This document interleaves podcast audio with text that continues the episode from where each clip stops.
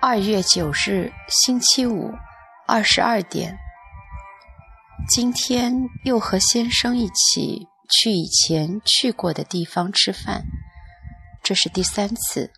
上完课后，两个人一起共进午餐，这好像已经成了一个惯例，而且逐渐的我也放松起来。先生，您非常爱着您夫人吧？这样的私人问题，我也提。当然了，先生一本正经的回答。您夫人一定很优秀吧？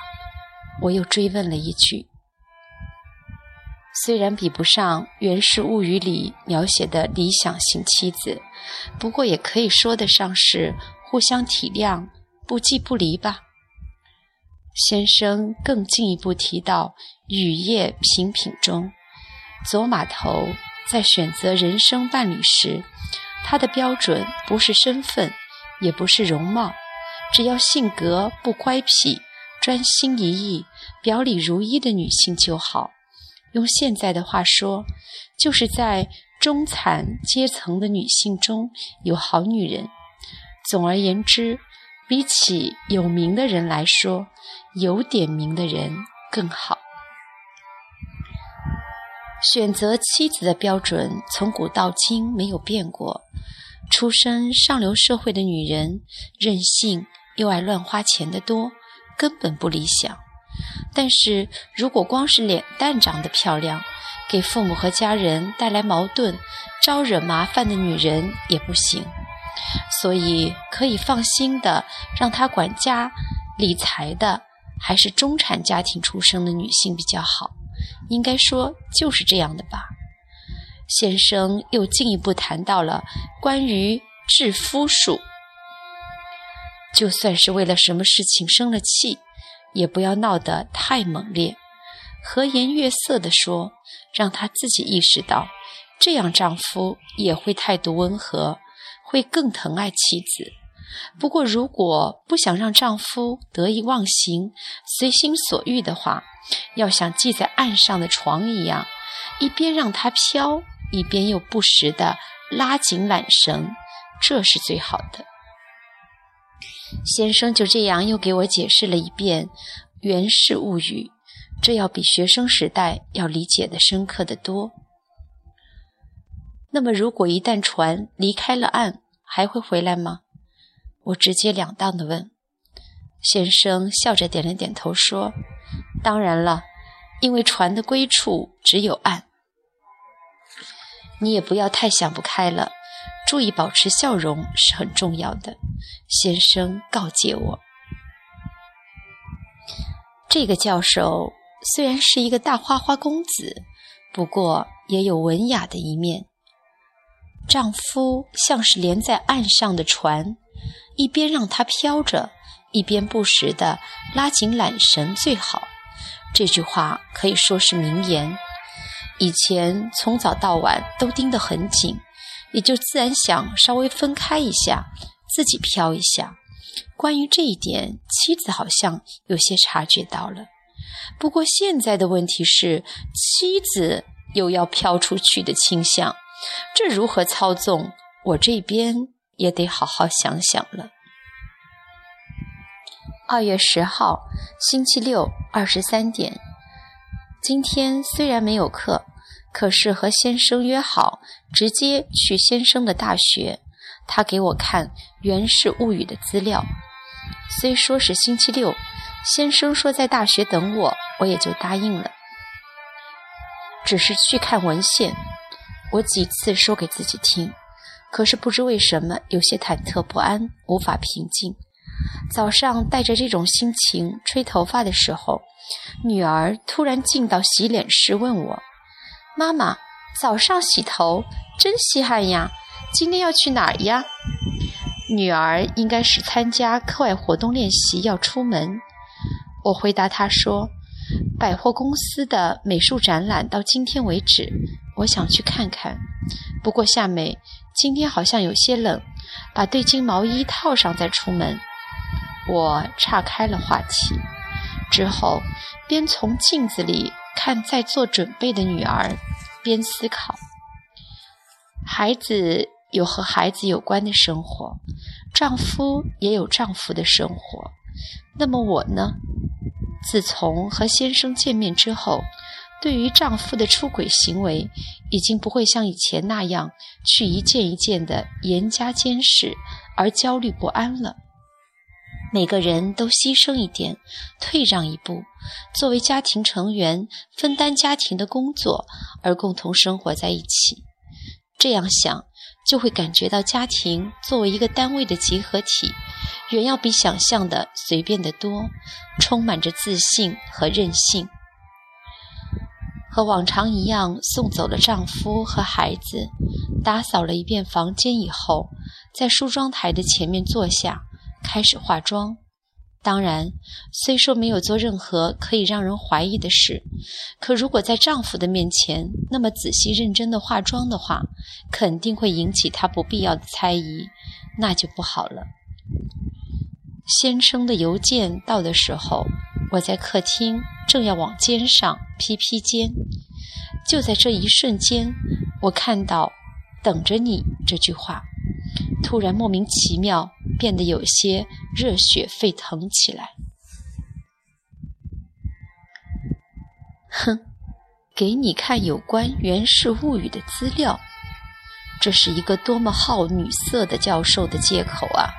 而且就这样容易上当而出门，妻子也有错，以为是一个沉着的女人，可是这个时候的妻子真有些太轻浮了。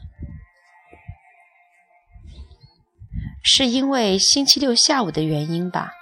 校园里几乎没有一个学生的身影。我从正面大门入进入，来到了七层文学部教授研究室。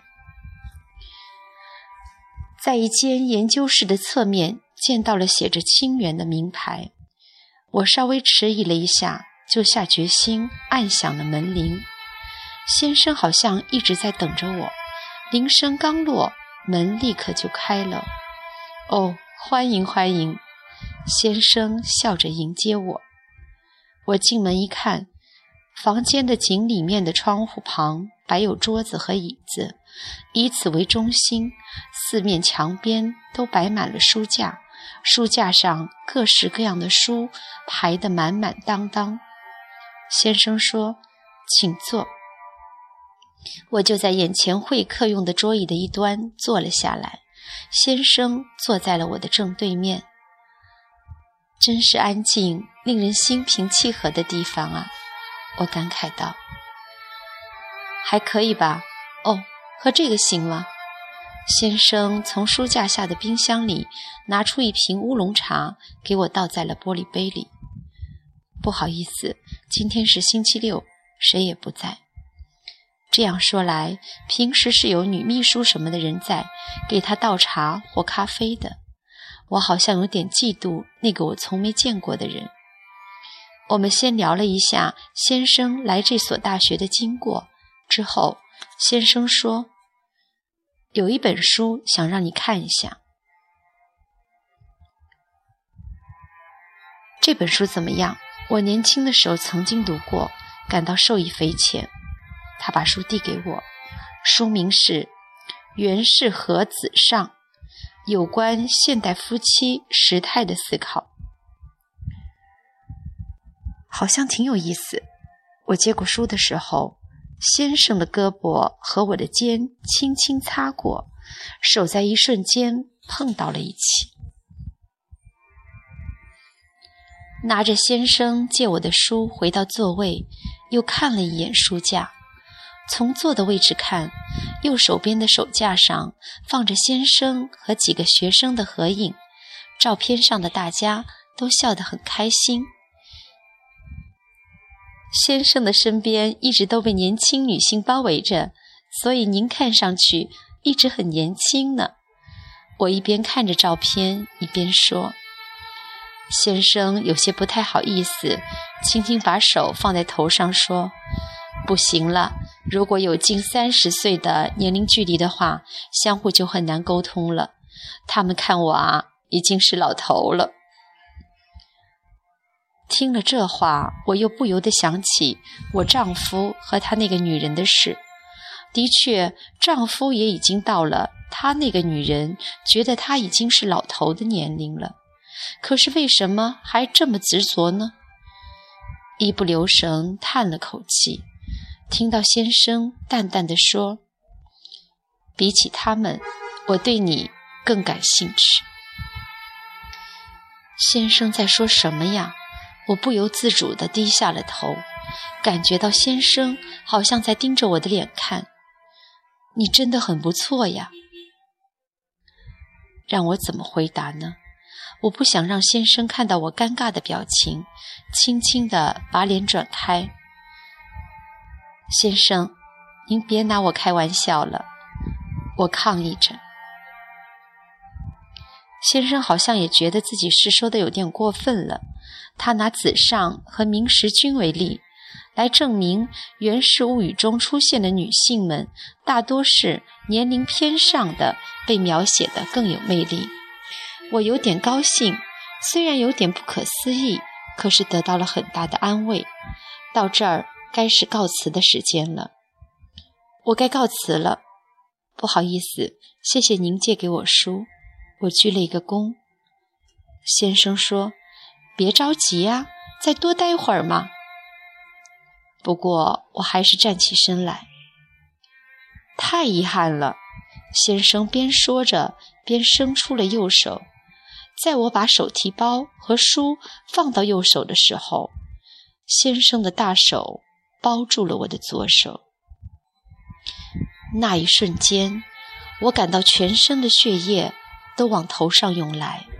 我退了一步，可是先生仿佛像在追着我一样，脸贴近了我，并直接用双手抱紧了我。我想说不行，可是发不出声音来。我奋力扭动了一下身体，从他的胳膊下钻了过去，自己把门打开，快步跑了出去。在干什么呀？教授竟然把有夫之妇约出来拥抱！放肆！我控制不住自己，大声的叫了起来。可是当时我不在场，我的愤怒无处可发。还是让我预想到了，这个男的开始现出本性了。这明显是性骚扰。唯一解救的办法就是妻子全力反抗，从这个男的屋子里逃出来。不愧是妻子，贞操观念很强啊！我点头称是。可是不知道他在多大程度上还是值得信赖的。